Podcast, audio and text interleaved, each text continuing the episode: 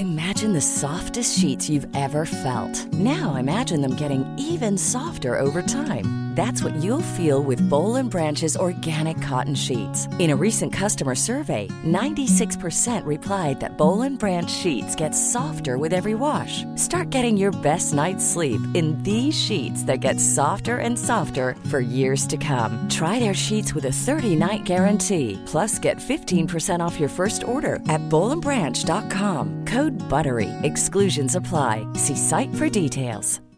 Hi, I'm Daniel, founder of Pretty Litter. Cats and cat owners deserve better than any old-fashioned litter. That's why I teamed up with scientists and veterinarians to create Pretty Litter. Its innovative crystal formula has superior odor control and weighs up to 80% less than clay litter.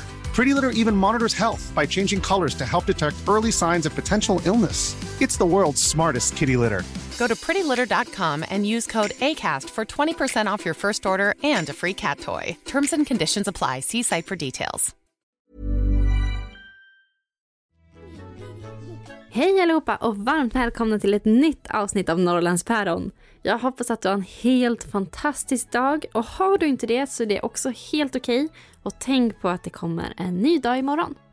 Innan vi sätter igång avsnittet så skulle jag bara vilja säga tack till vår sponsor Knodd.se. Knodd är ju en vårdapp för barnhälsa och barnsjukvård. I deras app kan du träffa barnsjuksköterskor och barnläkare som kan hjälpa dig om du är orolig över något med ditt barn. Om de är sjuk och har gjort sig illa eller om du behöver rådgivning kring någonting annat så finns de där. Och tillsammans med Knodd så gör jag också Knodden, en annan podd där jag får träffa deras experter och prata om sådana ämnen som är bra för oss småbarnsföräldrar att veta. Så efter att ha lyssnat klart på dagens avsnitt så hoppa in på Knodden och spana in alla spännande ämnen vi har snackat om där. Idag kommer jag i alla fall träffa Camilla. Och Camilla och jag känner varandra sedan innan. Vi har nämligen våra barn på samma föräldrakooperativ. Så vi kommer faktiskt prata lite grann om vad ett föräldrakooperativ är och varför vi har valt att ha våra barn på ett föräldrakooperativ. Men största delen av avsnittet kommer vi prata om Camillas första barn, Lasse. Lasse finns inte här med oss idag, utan han dog tyvärr redan i magen. I slutet av graviditeten så blev Camilla orolig. Hon kände inte så mycket rörelser och trodde att hon bara skulle in och kolla som hon hade gjort förut några gånger. Men det visade sig då att Lasses hjärta inte längre slog. Så vi pratade om hur den upplevelsen var, hur förlossningen gick, hur tiden efteråt var och hur det sen var att skaffa barn. Nu idag är Camilla gravid med sitt fjärde barn. Så hon har 2 stycken här med oss, en i himlen och en i magen. Det blir mycket prat om känslor idag. Och vi vill också passa på att säga att om ni lyssnar på det här och precis som oss blir väldigt berörda av Camillas historia så är ju Spädbarnsfonden ett ställe som alltid behöver hjälp med mer medel för att forska på det här, varför det sker och hur man kan förhindra det. Och Camilla berättade för mig att bland annat de här mjukliften eller babynästen som de fick lägga Lasse i som har kylklampar i sig är ju sånt som är framtaget av bland annat Spädbarnsfonden. Så strunta i matlådan en dag och skänk lite pengar dit så blir vi alla jätteglada och förhoppningsvis så kan vi hjälpa någon annan förälder att slippa gå igenom det som Camilla fått gå igenom. Men nu sätter vi igång avsnitt nummer 93 av Norrlands Päron med Camilla. Och så sa han, ja, men jag tror jag kände en spark. Jag sa, nej det gjorde du inte. De hittade mina hjärtljud och de hittade inga andra hjärtljud. Jag var jätteglad och jätteledsen. Det var inte bara Edda som kom utan det var ju som solen. Hej Camilla! Hej! Välkommen till Norrlands Päron! Tack så mycket! Det är inte första gången du och jag ses. Nej, verkligen inte. Vi ses ju typ varje dag. Ja, nu under denna pandemi så blir det lite mer sällan då. Men... nu swishar vi förbi bara. Ja, men precis. Kan du inte berätta om din familj? Ja, men jag lever tillsammans med min sambo Henrik. Och så har vi 2 barn hemma. Som är Edda som är 4 år, precis fyllt. Och Nanna som blir 2 år i mars. Och en liten 4 på väg. Mm. Och sen så har vi Lasse som inte är med oss. Där har vi en liten 4 på väg. Ja, men precis. Fast 2 hemma. Men vi känner ju varandra alltså för att vi har våra barn på samma förskola. Ja, men precis. Och vi går ju på ett föräldrakooperativ. Mm. Varför valde ni föräldrakooperativ som förskola? Ja, men min sambo var inte superpepp på kooperativ. Jag har jobbat på förskola. Inte på kooperativ utan på kommunal förskola. Och nej, men jag kände att jag ville ha insyn i verksamheten på ett sätt som man kanske inte har i en kommunal förskola. Kombinerat med att förskolan som vi har barnen på är en djur- och skurförskola. Mm. Och det är ju fantastiskt. Ja, men det är det. Det blir ju lite mer ansvar. Mm. Alltså det är inte bara att åka dit och lämna av dem. Just nu är det ju verkligen det i pandemitiden. Ja, men precis. Men det är fortfarande, man blir ju involverad. Du och jag satt ju i styrelsen till exempel samtidigt. Ja, precis. Ett år har vi suttit tillsammans. Och då är det mycket driftfrågor som man blir involverad i. Men det är också det som är kul. Ja, det är också det som får en att vilja lämna kooperativet. Ja. Jag tror att det är få i ett kooperativ som har, i alla fall i vårat, det har varit lite turbulent, som har haft foten halvvägs ur kooperativet på det sättet som... Ja, men jag tror det är viktigt att man är beredd på det. Om man är sugen på föräldrakooperativ, att man liksom ändå förstår innebörden av att på något sätt vara en... Man blir involverad i konflikter på kooperativet på ett sätt som man inte blir på en kommunal förskola. Mm. Och den ekonomiska biten är också slitig för att systemet ser ju... Det är ju inte anpassat för en sån liten verksamhet. Nej, nej men verkligen. Så marginalerna är ju väldigt tajta. Men fördelarna blir ju istället också att man kan så här... Att vi är en uroskurförskola där vi har våra barn. Det var ju ett beslut som man som föräldrar tog precis innan vi hoppade på. Ja, men precis. Men att man liksom, man får ju påverka vad barnen och förskolan har för pedagogik eller vad de kan hitta på eller man gör insatser och kan... Ja, men och, alltså fördelarna väger ju upp det som är tungt och jobbigt. Mm. Det är därför vi är kvar. Ja, alltså, men precis. så är det ju. Men en sak som jag tycker är roligt med att ha lärt känna dig och Henrik, din sambo, är ju att jag och Hampus får ju ofta höra så här, men gud vad mycket bollar ni har i luften och vad mycket ni har att göra och bara för att vi kanske inte har det här traditionella jobbet. Mm. Och då tänker jag alltid så här, ja men Camilla och Henrik, de har fler bollar. Kan du inte berätta lite om vad gör ni? Ja, men min sambo, han har ett dagjobb på 100% där han är anställd som marknadsutvecklare. Och sen så driver han också 5 kanske bolag. Jag tror att han har ännu fler på pappret. Men där han äger fastigheter, så varje fastighet har liksom ett eget bolag. Så därför så blir det väldigt många bolag också. Det är han. Ja, och jag pluggar nu på heltid. Och sen så driver jag ett företag där jag designar stickmönster. Det var där det började. Och sen så konstruerar jag sömnadsmönster. Och ritar tygdesigner. Och tidigare så har jag sålt tyger också. Men det lades lite på is när Nanna föddes. Mm. Ja, men jag har gett ut lite böcker. Och ja, men lite sånt. Och trycker lite. Ja, precis. Trycker saker ibland. Ja, precis. Jag trycker saker. Ja. lite blandat. Just nu så är det mest tvättråd som jag trycker. Men det är bra att ha. Ja, men det är jättebra att ha. Och sen så... de kunderna är ju främst sömmerskor, skulle jag säga. Som vill ha med sin lilla logga och tvättråd och kanske någon liten annan text. Mm. Och jag och han bedriver alltså ett bolag ihop. Och sen är jag podden. Så att därför brukar jag tycka det är skönt ibland att säga, ja men fast ni får ju ihop det också. Då behöver jag inte få panik över det. Men jag vet ju också att du är ju väldigt... eller ni gillar att liksom prata om jämställdhet och liksom sträva mot att ha ett jämställt föräldraskap i allt det här ni gör. Ja. hur gör ni för att få ihop vardagen och för att liksom fördela ansvaret? Ja, men vi har ju så här vissa ansvarsområden skulle jag säga. Henrik tvättar alltid, hänger all tvätt. Jag viker den ofta, men det gör jag så här framför tvn på kvällarna. Och Henrik tar alltid disken. Han har liksom huvudansvar för städning om man ser till hushållssysslor så. Mm. Medans jag lagar all mat, tänker ut maten, handlar ofta. Mm.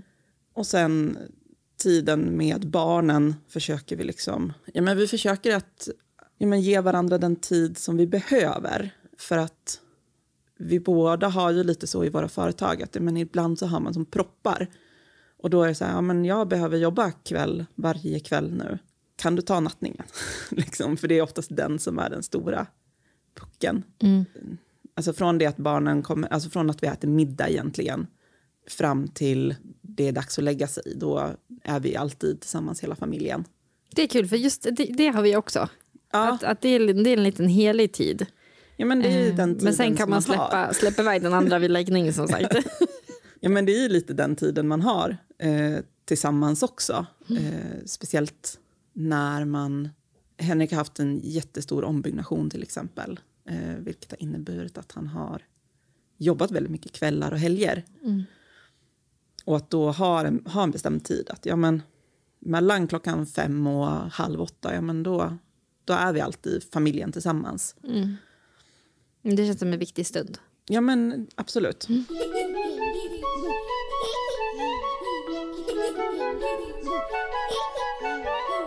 Men nu tänkte jag att vi ska hoppa in och prata lite mer om Lasse.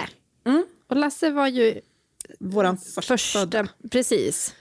Jag brukar kalla dem den äldsta och den förstfödda. För det är inte samma personer. Nej, precis. Den äldsta är då Edda. Ja, precis. Och den förstfödda är Lasse. Ja, och han skulle ha varit 5 år. Mm. Så han är född 13 månader innan Edda föddes. Men var du sugen på att bli mamma? Den första gången du plussade. Ja, men jag har ju ett missfall innan Lasse också. Hade vi. Som var 4 månader innan plussade med Lasse. Så fick vi ett missfall på julafton faktiskt. En väldigt bra dag och fick missfall. Är det sant? Ja. Vilken vecka? Ja, men det var tidigt, innan vecka 10, så det var väl kanske vecka 8. Jag åt p-piller, eller minipiller. Mm. Så det var ingen som riktigt visste hur långt gånget det var. Nej. Men jag började blöda mycket och jag fick åka in på gynakuten. Och de gjorde ett vaginalt ultraljud och de såg liksom ingenting utan de trodde att det mesta hade blött ut redan. Mm.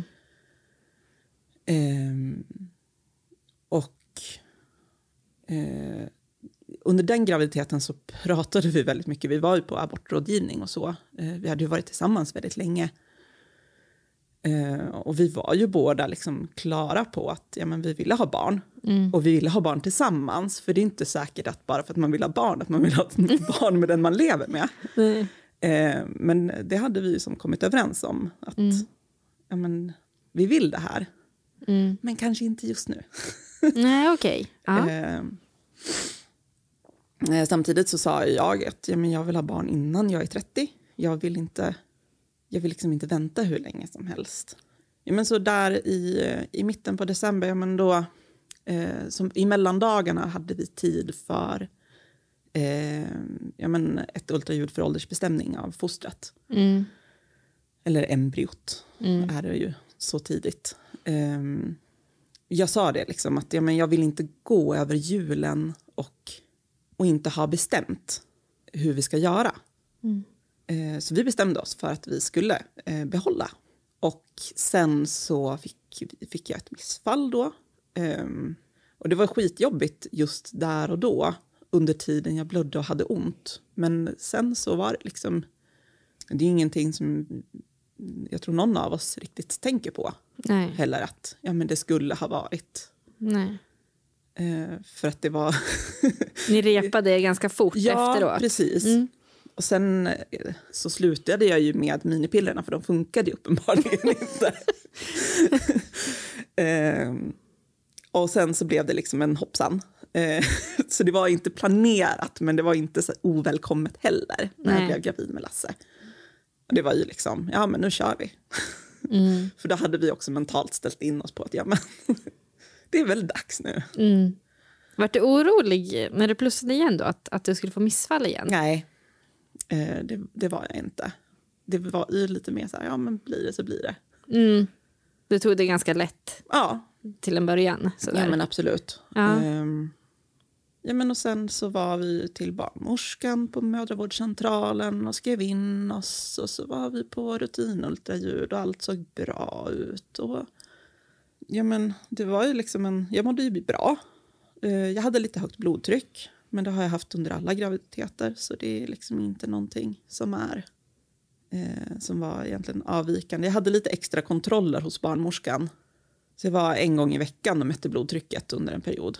Men jag var in några gånger på förlossningen där efter vecka 25 för minskade fosterrörelser. Mm. Jag tror jag var in 4 eller 5 gånger kanske. Kände du dig riktigt orolig någon av de gångerna? Ja, någon av gångerna var nog att jag var orolig så. Men jag är en ganska ångestfylld person. Så att jag har ju mått förvånansvärt bra under mina graviditeter, även mentalt. Så. Ja, vad skönt. Ja, det har varit jätteskönt. Men vi var ju hos min sambos mamma som fyller år där i november. Och åt middag och så. Och jag hade haft liksom mycket sammandragningar och liksom förverkar. Vilken vecka var det ju då? Jag var ju 40 plus. Så jag hade gått över tiden. Ja. 40 plus 3. Vänta, han är född 40 plus 5. Ja, men 40 plus 3 måste det ha varit då. Ja, men och så hade Henrik handen på magen och så sa han, ja men jag tror jag kände en spark. Jag sa, nej det gjorde du inte. Och så sa jag, men jag har inte känt några sparkar alls på hela dagen. Jag kan liksom inte komma, jag kommer ihåg att jag kände att han rörde sig, alltså att han säger jag nu, det visste vi inte då. Mm. Jag menar att det rörde sig tidigare på alltså dagen innan på kvällen. Mm. Och vi hade varit hos barnmorskan dagen innan också och lyssnat på hjärtljud och, ja, men, och allt såg bra ut. Mina värden såg bra ut, allt var bra. Men ja, men också svärmor och hon hade en kompis där var så här, ah, nej men när man har alltså när det börjar liksom hända saker, men då är det ju, då känner man ju liksom inte att de rör sig. Mm. Men jag ringde in på förlossningen och så sa de, ja men kom hit. Så då cyklade vi hem. Mm. Kände du, alltså jämfört med de andra gångerna då, kände du dig mer orolig? Nej, eller var det liksom det var, samma... Alltså vi skämtade liksom om att ja, men vi blev hemskickade igen. Ja, ja, ska bara ner och kolla till. Ja, ja. Precis. Och ja, men vi fick komma in på ett undersökningsrum och de skulle sätta CTG och de hittade mina hjärtljud och de hittade inga andra hjärtljud. Så då fick jag gå in i ett annat undersökningsrum där de hade ultraljudsutrustning och så kom det en läkare. Och han gjorde ett ultraljud. Och när man kollade på skärmen, det var liksom stilla. Det rörde sig inte. Mm. Och han var ju liksom snabb också. Liksom, och säger att ja, men jag hittar inget hjärtljud. Jag hittar inget hjärta som slår. Utan det rör sig inte här. Och kollade också navelsträngen.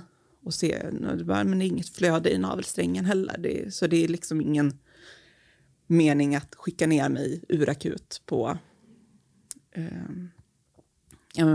på kejsarsnitt heller. Ja. Utan det var liksom, det var stilla i magen. Hur reagerade du? Nej, jag kommer inte riktigt ihåg. Men det var väldigt mycket praktiskt tanke liksom. Och jag hade gått hos Freja barnmorskorna som de heter här. Mm. För förlossningsrädsla. Ja, precis. Mm. För att på inskrivningen så sa jag så här, nej men jag tänker inte föda det här barnet vaginalt. Det finns inte en chans. Och då sa min barnmorska att nej men det är ingen som kommer att tvinga dig till det. Och det var liksom så här, bara, ah, nej men vad skönt. Jag hade ju kommit fram till att jag ville föda vaginalt ändå. Mm. Men jag kommer ihåg att du sa det till läkaren där i förlossningssalen. Men jag tänker inte föda det här barnet vaginalt. Det finns liksom inte på kartan. Och han bara, nej men det finns inte på kartan att vi snittar dig för det här. Mm. Vart du arg? Alltså. Nej men jag tror att Henrik blev något argare än vad jag blev. Okej, ja. Han bara, men vadå, har ni inte läst hennes journal? Det står ju liksom där att... Mm. Att jag hade pratat om det. Precis. Mm. Ja, och han bara, nej men jag har läst journalen. Jag förstår dig. Men det här är vad som är bäst för dig. För eventuellt kommande barn. Att det bästa är liksom att föda vaginalt. Mm. Och jag tror att jag landade nog i det. Att ja men det är så här det är. Snabbare än vad Henrik gjorde. Mm. Kanske var bra att han var så rak. Ja, absolut. Jag tror absolut att det var bra att han var väldigt rak och så här, men det är så här där. Mm. Och inte linda in liksom. Dig i någonting. Nej. Utan det är så här, ja men det är det här som kommer att hända. Och sen så fick vi välja.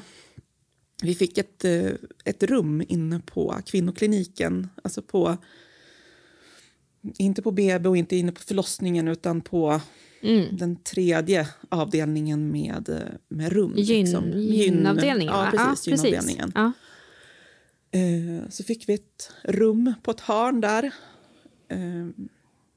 Var ni ledsna? Alltså hur var stämningen mellan er och när ni fick gå till rummet och fick vara i fred? Ja, men vi bara grät. Och sen så fick vi ju välja om vi skulle stanna kvar över natten eller om vi skulle få en sovdos och gå hem helt enkelt. Och jag ville vara hemma. Så vi åkte hem och sov hemma. Och sen så åt vi frukost hemma. Och så hade de sagt på förlossningen, ja men kom in vid 8 imorgon. Men då hade ju inte vi tagit oss upp ur sängen. Så vi trillade in där vid 10. Och fick träffa en ny barnmorska. För vi var in på, det var ju sent på kvällen. Så vi träffade ju de som går på nattpasset då. Och då fick vi träffa en ny fantastisk kvinna. Som var så här, ja men det är jag som kommer ta hand om er på. Jag men undrar om hon hade ett av passen. Och de hade ringt in extra barnmorskor då. Eller en extra. Som var samma som jag hade gått hos Freja barnmorskor. Mm. Så de hade ringt in henne också. Som skulle vara liksom en av de här barnmorskorna som gick i 3 pass. Mm. Och sen så blev jag igångsatt med Cytotec. Som är en tablett som man löser i vatten. Och då får man dricka en sån där shot. Mm. Var du rädd för vad som skulle hända och för att få se Lasse och tankar kring det? Nej, det var jag nog inte. Alltså verkarbetet pågick ju i några timmar.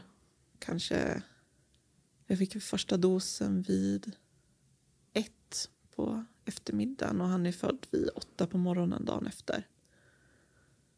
Och det var väl lite så att under de här timmarna så såg man ju fram emot liksom mer och mer fram emot att få se vad det var för någon som hade liksom vuxit i mig. Mm. Nej men så var ju inne på... Jag sov ju mellan verkarna. Så när krystverkarna precis började, då var det precis skiftbyte. Och då frågade hon som hade... Hon som hade haft nattpasset då. Så bara, men vill du att jag ska stanna eller vill du att maj ska komma? Jag bara, jag vill att maj ska komma. Och maj är då barnmorskan som jag gick i Freja samtal med. Mm. Så då, ja, men jag hade väl krystverkar i 1,5 timme kanske. Mm. Länge. Det var väldigt länge. Men det var ju också att så här, men jag höll ju emot. Mm. Och det var ju, men när man har ett barn som inte lever i magen, då får man ju också smärtlindring på ett sätt som man inte får annars. Så det var ju ganska mycket morfin. Och, och sen så hade jag Edda också. Tror att jag hade lustgas också. Mm. Ja, det hade jag, för jag somnade med lustgasmasken på. Så Henriks jobb var att ta bort den. Kommer du ihåg någonting från det här? Jo, men det gör jag. Jag kommer ihåg att det tog jättelång tid för dem att sätta Eddan. Alltså säkert 1,5 timme. Henrik hävdade att det inte var 1,5 timme. Det säger väl kanske sig självt att det inte tog 1,5 timme för dem att sätta en. Men och sen när han liksom var ute, ja, men han var ju hur fin som helst. Mm. Var du glad? Alltså när han var ute? Ja, det var jag. Var jätteglad. Och jätteledsen var jag. Och nu när han har liksom småsyrorna, så det är ju, och du som känner dem vet ju att de är väldigt lika. Ja, det är någon som har tryckt på copy-paste på era barn. Och Lasse var ju också väldigt lik dem. Han var lite längre, men annars så var det liksom, ja, jättevackert barn. Mm. Vad kände du efteråt? För man får väl... Planning for your next trip? Elevate your travel style with Quince. Quince has all the jet-setting essentials you'll want for your next getaway, like European linen, premium luggage options, buttery soft Italian leather bags, and so much more. And it's all priced at 50 to 80% less than similar brands. Plus, Quince only works with factories that use safe and ethical manufacturing practices. Pack your bags with high-quality essentials you'll be wearing for vacations to come with Quince. Go to quince.com/pack for free shipping and 365-day returns. Many of us have those stubborn pounds that seem impossible to lose, no matter how good we eat or how hard we work out. My solution is PlushCare. PlushCare is a leading telehealth provider with doctors who are there for you day and night to partner with you in your weight loss journey. They can prescribe FDA-approved weight loss medications like Wegovy and Zepbound for those who qualify. Plus, they accept most insurance plans. To get started, visit plushcare.com/weightloss. That's plushcare.com/weightloss.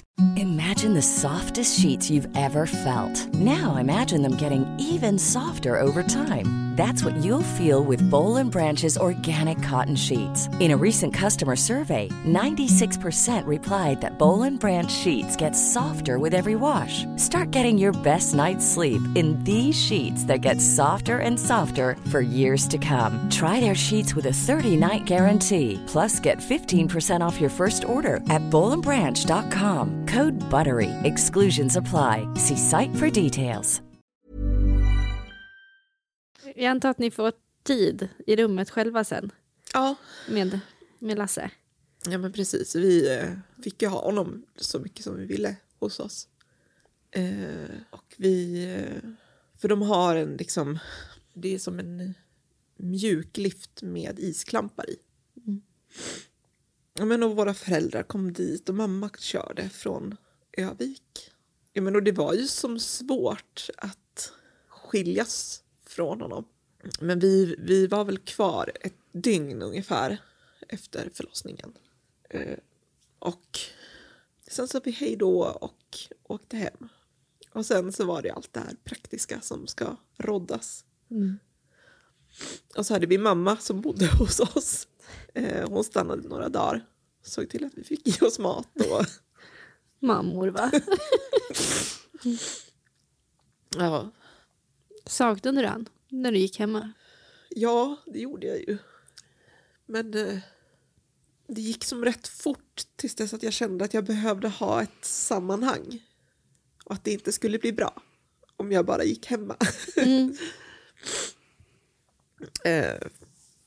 För det är rent praktiskt så är det ju så att man har ju rätt till föräldrapenning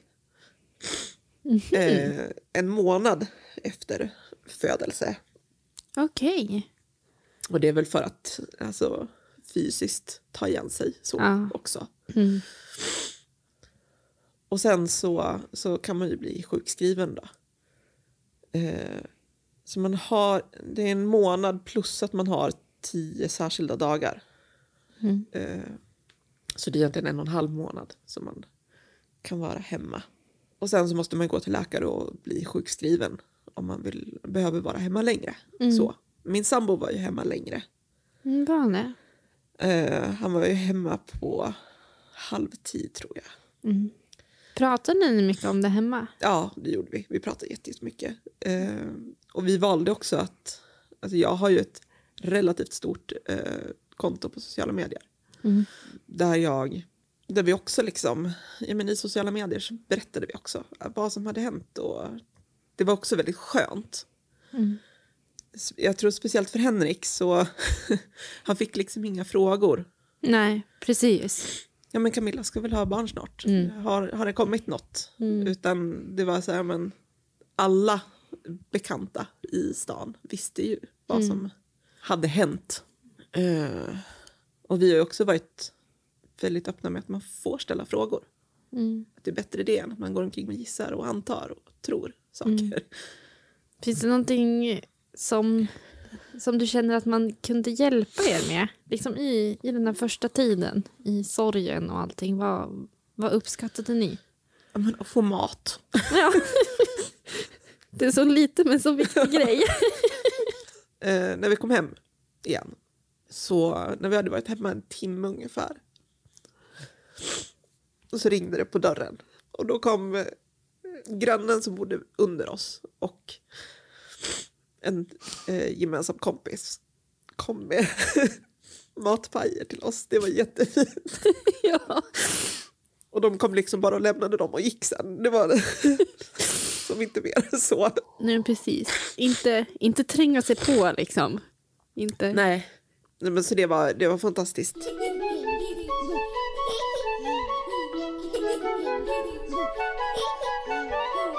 När började ni prata om liksom att skaffa barn igen? Vågade ni nudda den tanken? Jo, men alltså vi pratade om att vi ville väl att det skulle gå 1 år i alla fall. Alltså att man skulle få sörja i fred. Så. Nu blev det ju inte så. Men det var ju liksom grundtanken att vi skulle vänta ett tag tills att det hade lagt sig. Hur är det med begravning och så? Hur snabbt inpå hade ni det? Och hur mycket behöver man rodda med det? Ja, det är skillnad på om man har ett barn som har tagit ett andetag eller inte. Jaha, är det? Ja. Okej. Okay. För att om man har ett barn som dör i samband med förlossningen men har tagit ett andetag så ska man göra en bodelning och man ska göra... Alltså det är massa mer juridiska saker. Okej. Okay. Än om man föder ett dödfött barn då. Mm. Men vi hade en jättebra kurator på kvinnokliniken som hjälpte till att rodda. Försäkringskassan har ju ett telefonnummer som inte är känt. Som i princip bara hanterar föräldrar som har mist sina barn. Är det sant? Så man behöver inte sitta i telefon i 45 minuter. Vad glad jag blir. Nej, men för det... Nej, gud vad fint. Utan de har liksom medhandläggare som har liksom insyn i reglerna. Och, ja. Så kuratorn hjälpte oss liksom med sånt. Mm. Och sen så är det en av begravningsbyråerna här i Östersund. De har... att de tar inte betalt för personer under 18 år. Så allt deras jobb är gratis då. Mm. Det man betalar för är kistan. Mm. Och urnan om man ska ha en sån. Och det är ju... så länge det inte är en fosterkista. Vilket är en mindre kista. Lasse var ju fullgången och ganska lång. Så han skulle ju ha en spädbarnskista. Mm. Det är så sjukt. Men ja, så han skulle ha en lite större kista. Så vi fick betala för kistan och för urnan. Men i övrigt bjöd ju liksom begravningsbyrån på. Gud vad fint. Ja, det är jättefint. Och sen så hade vi en liten ceremoni för bara närmsta familjen i ett kapell med en diakon som ledde den då. Och hon var ju också superbra. Sen så beslutade vi att Lasse skulle kremeras. Och det sa jag redan när vi var på förlossningen. Liksom att jag vill inte ha en grav. För jag vill inte ha ett dåligt samvete. Att jag inte går till graven. Och att jag inte pysslar om. Och att jag inte fixar och grejar. Liksom. Jag vill inte det. Så jag var ju helt inne på minneslund. Mm. Och sen så träffade vi några andra som hade förlorat barn. Men för 30 år sedan liksom. Mm. Och som sa det att vi valde bort grav. På grund av ekonomiska skäl. För vi hade inte råd. Så därför så begravdes det barnet i minneslund. Mm.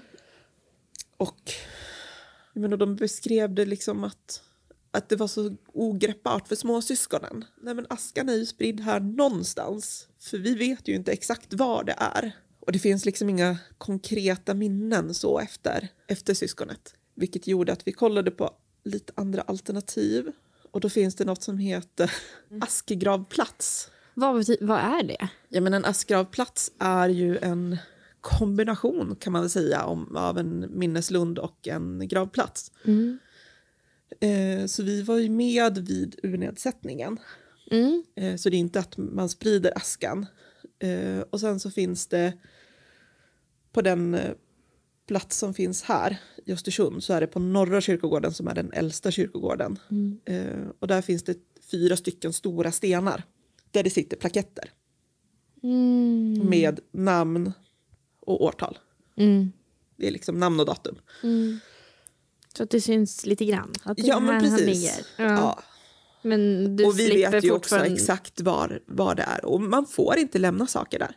Nej. Man får lämna blommor och man får tända ljus i ljusträdet som är där. Mm. Så det blev liksom en bra kompromiss. Det var en jättefin lösning. För jag tror att det är också jätteviktigt. De flesta som jag tyvärr har sett förlora sina barn väljer ju en gravsten. Och liksom känner att det är en plats de kan gå till och sörja. Mm. Men det är precis som du säger att för er så hade det skapat mer stress att vi måste vara där och ta hand om den för att vi ska visa att vi bryr oss men på något konstigt vis. Så det är jättefint att det finns olika sätt. Ja, och det som är tråkigt där då, om man ser till, det är ju liksom att det är en gravform som är för äldre personer. Så plaketten sitter ju kvar 20 år. Mm. Så det är 15 år kvar då. Men då kanske syskonen är så stora så de förstår. Ja, precis. Mm. Men som du sa, ni tänkte ju vänta ett år och våga skaffa barn igen. Mm. Men det vart ju inte så. Nej, nej men det blev en... fertiliteten är ju stark. Men jag hade faktiskt gjort ägglossningstest och haft ägglossning över en vecka innan.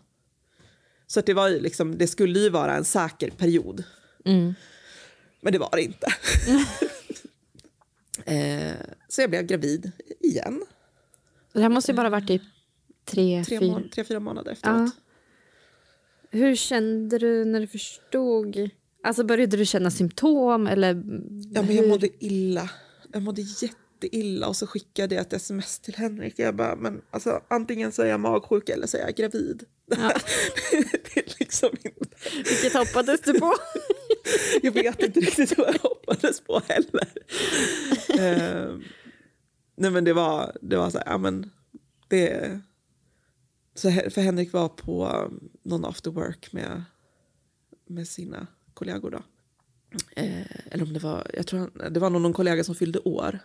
Men jag gjorde ett test. Jag hade ett test hemma. Och det var liksom inget att tveka på. Utan det var ju positivt. Vad kände du? Ja, men jag blev glad. Och lite stressad och orolig. Och glad. Mm. Och lite glad. Så. Men du fick bli glad ändå? Ja. Vad fint. Nej, men och sen så kom Henrik hem. Och jag bara, ja det är så här. Och ja, men och där var det väl liksom, det var ju som inte riktigt någon diskussion. Nej. Att ja, men det är såklart, vi kör nu. Mm. Det blev lite tidigare än vad vi hade tänkt, men ja. Men hur mådde du under graviditeten? Alltså efter att ha förlorat ett barn så nära inpå också. Ja, men, liksom, kände du ändå att han bearbetade klart, eller gjorde du under tiden? Eller? Jag tror att det kom lite som en käftsmäll efteråt, efter att Edda föddes. Mm. Men jag fick ju jättefint stöd från sjukvården. Mm. Blev inskriven på specialistmödravården och vi fick göra massor med extra ultraljud, och vi fick göra tidigt ultraljud i vecka 12. Och Edda har det alltid varit fart på. Mm. Alltså jag kände första fosterrörelserna i vecka 12-13. Ja, och sen var det liksom dagligen. Ah. Och det var ju så här, men även när jag var uppe och gick. Det så här, när de normalt brukar så här bankas till söms. Nej, men hon sparkade på liksom. Var du extra orolig? Nej, men jag tycker inte att jag var det. Nej. Och jag hade ett jätteroligt jobb. Jag jobbade som elevassistent. Och nej, men jag jobbade liksom hela tiden ut. I princip. Jag var sjukskriven för lite så i slutet. Då tyckte jag liksom att det blev lite för jobbigt. Så. Mm. Vart det oroligare ju närmare BF du kom? Ja, absolut. Mm. Och de sa ju det redan på förlossningen med Lasse, att men nästa graviditet kommer du inte behöva gå hela vägen. Du behöver inte gå till vecka 40 om du inte vill. Och det var ju också liksom en trygghet när jag skrev in mig liksom på mödravården. Att så här, men jag behöver faktiskt inte. Jag behöver inte vara gravid till vecka 40 om jag inte vill. Så det var ju planerat vecka 38. Så vecka 38 plus 0 så var jag på kontroll. Och var 1,5 centimeter öppen. Och de bara, ja, nej men vi kan ju ta hål på hinnorna. Men vi kan göra en hinsvepning och kolla om det kommer igång. Dessa hinsvepningar.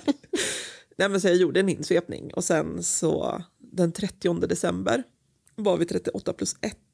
Och då kände jag att, nej men nu är jag färdig. Uh-huh. Och Henrik sa, kan vi inte vänta i 2 dagar till? Ja, precis, 2 dagar till. Kom igen. Och jag sa nej. Då var du klar. Ja, då var jag klar. Nu ville du ha ut henne. Ja. Visste ni att det var en tjej? Nej. Vi har inte kollat på någon. Nej. Jag visste att det var tjej ändå. Precis som att jag visste att Lasse var en pojke. Mm. Jag har varit stensäker alla graviditeter. Mm. Och haft 100% rätt än så länge. Men vad kul, vad spännande att du kände så. För jag kommer ihåg när jag var gravid med Unni. Hon hade ju BF 4 januari. Och då var det verkligen så här, kom igen, en dag till. Och så liksom på 12-slaget verkligen skålar man för att yes, vi tog oss hit. Men du var klar. Ja, nej, men jag var färdig. Ja. Och man får en del kommentarer om det. Får du det? Ja. För jag tänkte på det nu när jag sa det. Så här, det är en ganska sjuk grej ändå. Ja. Men det är så här, kunde du ta knipet i 2 dagar till? Men nej, men jag valde det här alldeles själv. Ja. Jag sa till läkarna, stick hål på de där hinnorna. Nu ska de ut. Ja. Så, nej, men det har varit mycket så här, ja, men det där kommer du få höra. Men det var ju rätt för er. Ja, men för absolut. Dig. Ja. Alltså. Och det är ju inte så att Men Edda är ju en väldigt smart unge också, så jag har ju som inte dåligt samvete heller för att hon... Nej, hon kommer ju... Jag tror att hon kommer hänga med ändå. Ja, men det tror jag med. Nej, men verkligen. Nej, men så då tog de håll på hinnorna och så var hon ute på 4 timmar, tror jag. Mm. När du då fick hålla i Edda, som levde... Ja.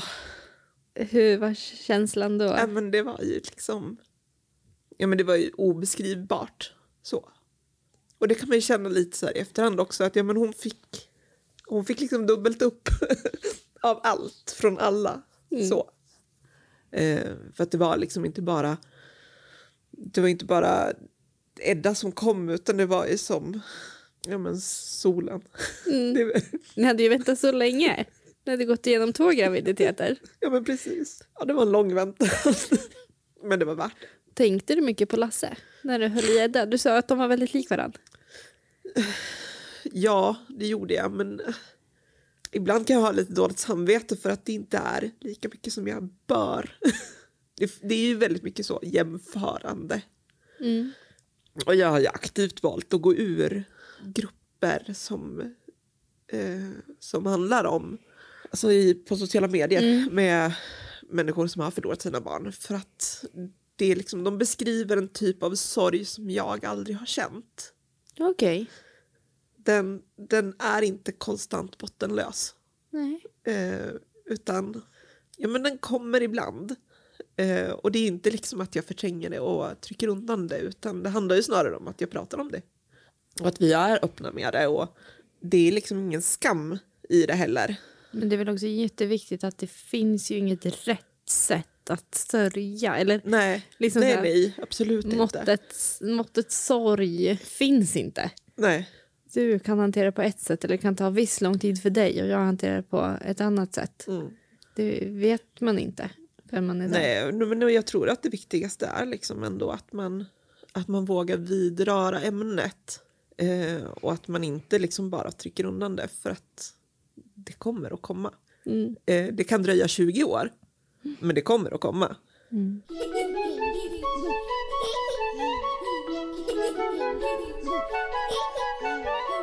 Men nu är du ju inne på din 4:e graviditet. Ja, jag har varit gravid eller ammat i drygt 6 år. Ja, men, för då fick du ju Edda. Och sen så fick du ju Nanna. Hur långt efter Edda? Edda var 26 månader. Ja. Så är det strax över 2 år. Ja, drygt 2 år. Och så Nanna. Och så nu är det en mini till på gång. Ja, och Nanna kommer vara 2 år och 1 månad. Ja, ni håller er till det spannet liksom. Ja. Det verkar ju som så. Men det är Försäkringskassans spann. Det är Försäkringskassan som sätter riktlinjer här i familjekonstellationerna. Ska man behålla SGI? Precis. Nej, men hur känns det den här gången? Jo, men det känns bra. Det är ju lite... Men med 2 barn under 5 år. 2 barn under 4 har jag ju haft tills nyligen. Det är ju som körigt. Livet hemma. Och man hinner inte riktigt med. Och det är så här, men helt plötsligt så är jag drygt halvvägs in i graviditeten. Men det känns jättespännande och roligt. Och det känns som mest praktiska saker att lösa. Till exempel att vi inte får plats i bilen med 1 barn till. Välkommen till trebarnsklubben. Ja, ni har ju samma tre barn. 3 barn i bil är inte lätt alltså. Nej, inte 3 så små barn heller. Nej. Så att de måste ha bakåtvända stolar och babyskydd och... Men är det en tjej eller en kille den här gången? Har du någon känsla den här gången? Ja, men jag håller tyst om det. Skulle du, om du hade fått säga någonting till dig själv när allt det här hände, om det är någon annan förälder som lyssnar som går igenom samma sak som er, eller någon annan kris eller sorg, vad hade du önskat att någon sa till er? Nej, men alltså bara att det blir bättre. Och att det är så här, man behöver inte överleva det, utan för man kommer inte att vara samma person. Så på så sätt så kommer man inte överleva det. För att man är inte samma person. efter som innan. Och det är helt okej.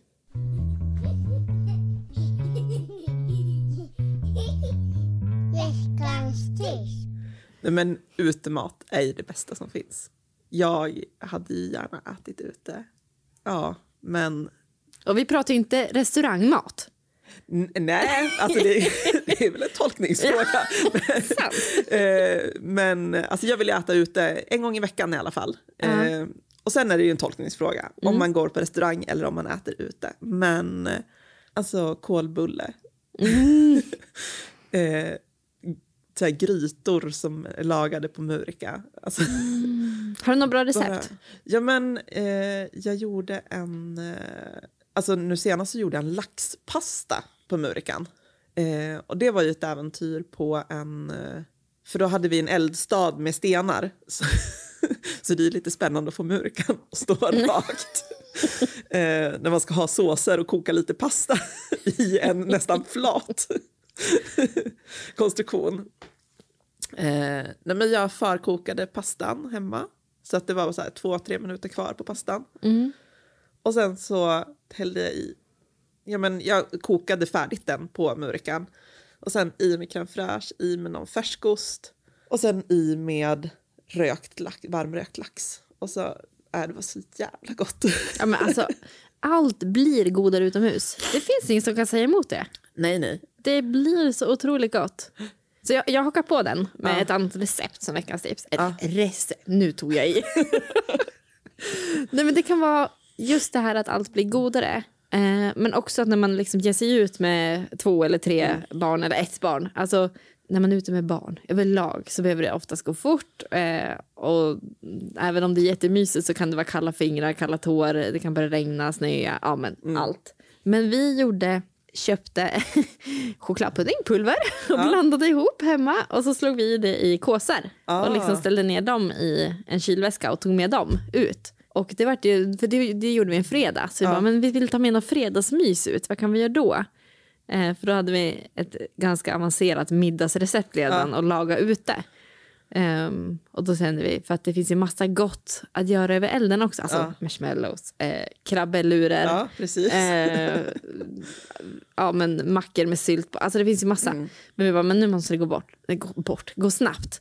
Så att då vart det chokladpudding. Och så köpte vi sån här spraygrädde. Ja, men alltså fantastiskt.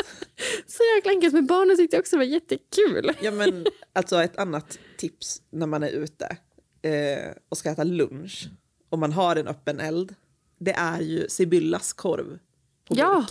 Ja, precis. Bara ställa ner burken. Bara ställa ner burken i elden. Så bra!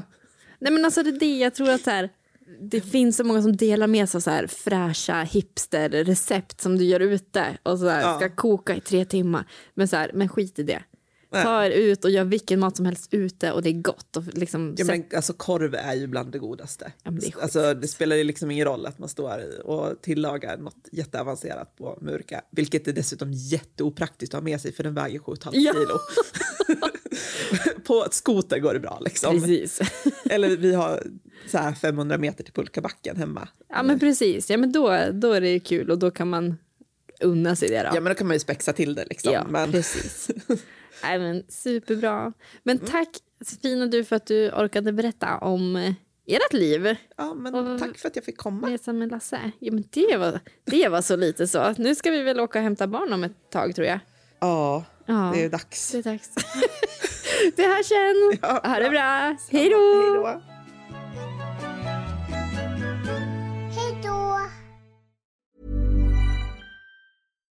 Hi, I'm Daniel, founder of Pretty Litter. Cats and cat owners deserve better than any old-fashioned litter. That's why I teamed up with scientists and veterinarians to create Pretty Litter. Its innovative crystal formula has superior odor control and weighs up to 80% less than clay litter.